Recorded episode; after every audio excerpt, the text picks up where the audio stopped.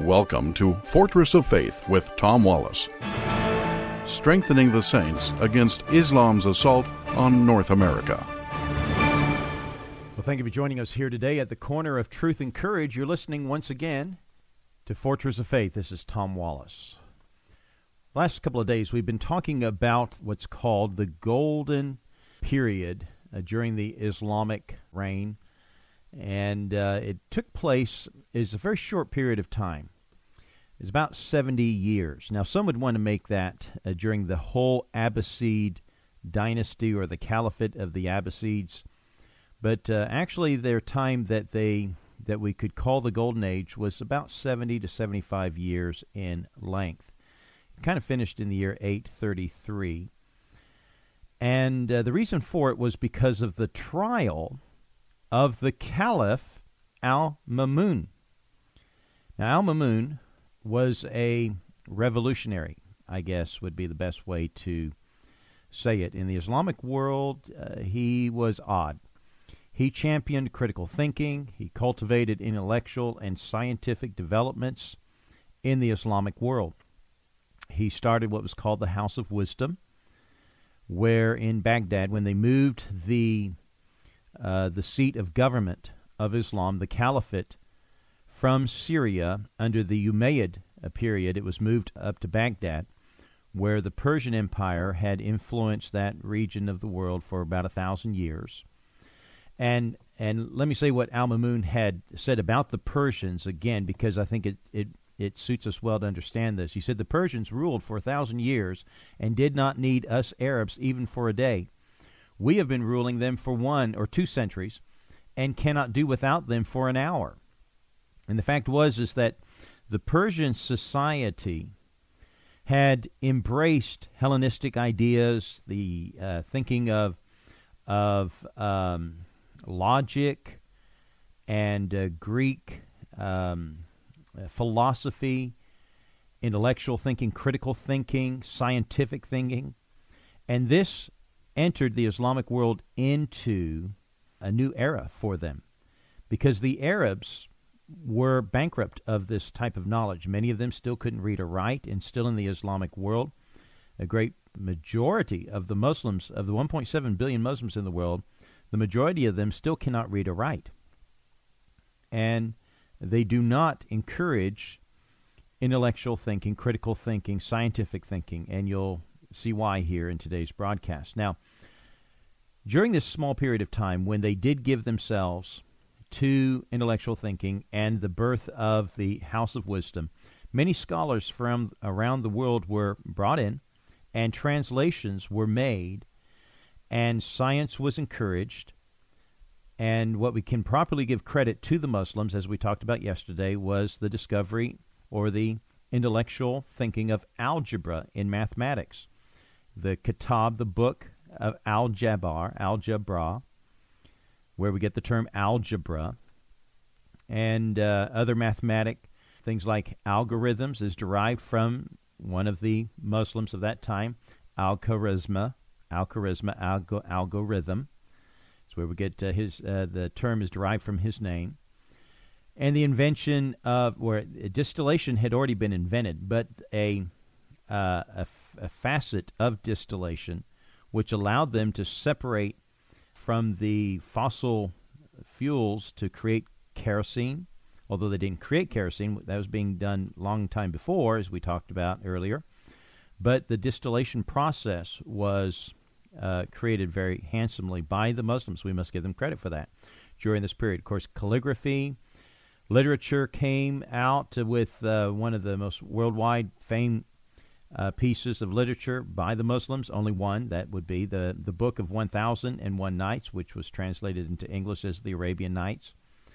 And for medical knowledge, they gave us the knowledge to distinguish the difference between the smallpox virus and measles. Um, and so th- this is really the small part of contributions that the Muslim world had given to the world.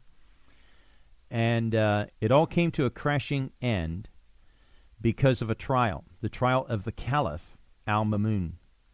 And the reason for it is because in his embracing of critical thinking, intellectual thinking, and challenging and questioning things, they started challenging and questioning religion, the religion of Islam, to an extent. Now, you need to understand that within the Islamic world, there was um, there there was a uh, a very steady acceptation of their theology, their understanding of God and His law. And so the traditionalists at that time were popularly known as the Asherites. And here's how they would see um, certain things, like under under free will. The traditional view of Islam is that man is under compulsion, under fate of God's sovereignty. This is called Qadar, the doctrine of Qadar, that God is the source of all things and that everything is under his sovereignty and man does not have a free will. Even they go as far, and understand this, that when it comes to a man performing sin, this is considered still God's will. God willed it, and so therefore it happened. Therefore, your sin. So, culpability, in a sense, my, my question, if we get into the doctrinal discussion on this, is then is man culpable for his sin?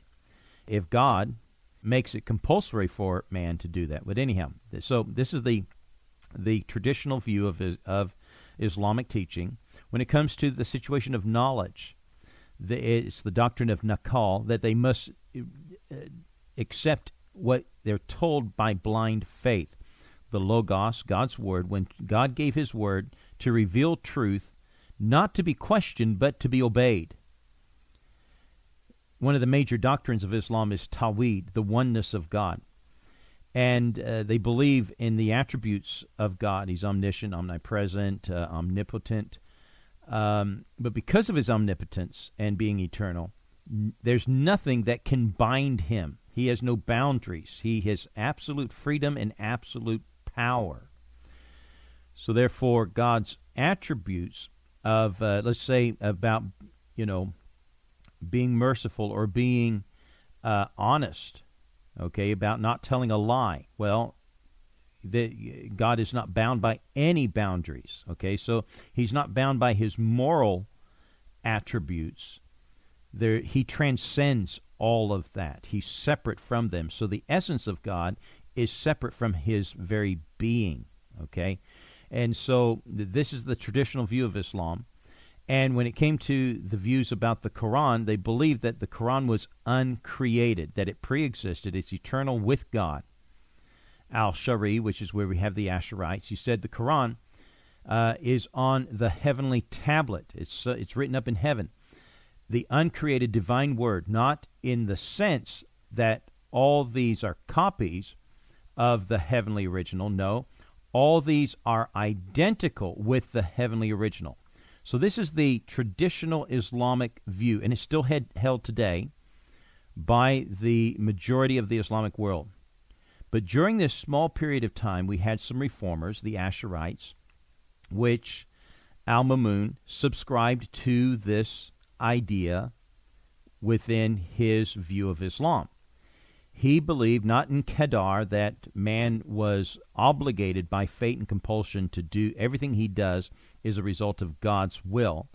No, he believed, and the, Ash, the, the Mutazilites believed that man has power to act freely, that he has jabar, he has freedom, that God is not the source of evil, man is the source, and man is culpable for his own behavior. On knowledge, he disagreed with Nakal and believed in Akal, which is reasoning, that the Logos, the word was given so that man could understand truth and relate to the Creator. When it came to the doctrines of Tawhid, the oneness of God, the Mutazilites believed that God cannot uh, do anything unreasonable. Therefore, God can be held accountable to his moral attributes. Certain things are incumbent upon him to do. If he's merciful, he must act merciful. He cannot become unmerciful. Uh, and they went as far as to say that he who affirms that the qualities of God are beside God affirms two gods in their view, which of course would be a blasphemous idea to suggest that God is two gods. But um, uh, they believe that man was made in God's image. But the Islamic view is that nothing can be compared to God. He transcends it. He is above all his creation. The Mutazilites, which Al Mamun uh, subscribed to, also believed on the Quran that the Quran was created at the moment of its revelation. If the Quran was uncreated, they said, uh, then it must be another God, and therefore the unity of God would be violated, the Tawhid. Al Mamun required that all Muslims that filled their courts, that worked in their courts, they were to affirm that the Quran was created, and they also held the belief of Jabbar uh, that uh, man has free will, and if you didn't believe it, you you would be sentenced to death. So this was the new moving in the Islamic theology of that day. Well, Al Mamun was a supporter of it and upheld it, and he was put on trial for his blasphemy and heresy and was found guilty. And so, after this point, the Islamic world had an opening of their mind for a short period to critical thinking, to analysis, and uh, it was because Al Mamun was tried and found guilty. This brought a crashing blow to the reformist of the Islamic ideology. And the traditionalists prevailed, and it closed the Muslim mind to things like scientific thought, and all of it was considered a violation of the law of, of, of Allah, and it was quickly rejected. And the Muslim world uh, closed the door to enlightenment. And so, folks, this is why, uh, as I said yesterday, the country of Spain will translate more books in one year than the whole Middle Eastern, Muslim Middle Eastern countries have translated in the last thousand years. They do not subscribe to scholarship. They do not embrace enlightenment. They do not embrace critical thinking or challenging of thought or scripture or doctrine. It's just simply qadar. You are under, you are subject of Allah. You obey. You do not reason. You do not question. It's nakal for you. You believe it by blind faith. You just simply obey. Allah has given His Logos, His Word, revealed it to you so you can obey it, not question it. And God transcends His creation. You cannot compare yourself to Him or understand Him. He is so far above you, and you cannot relate to Him. And so, this is the law of Islam. This is the way it is, and this is why the Islamic world is closed to all this. And this is why they've produced so little in the Islamic world. Of all the Nobel accomplishments that Muslims have, Nobel Prizes that have been given to Muslims, one fourth of our world is now Muslim. They've only won 12 Nobel Prizes, six of them allegedly for peace. Can you believe they gave one to Yasser Arafat, of all people? Um, but they've accomplished so little. But when you come to the Jews in the same region, the same area, who've had who's a country that's only been around for now 70 years, 22% of all the Nobel Prizes that have been given have been given to the Jews. Well, folks, we're out of time. We've got to stop here, but I hope this helps us understand why the Muslim world, why their mind is closed.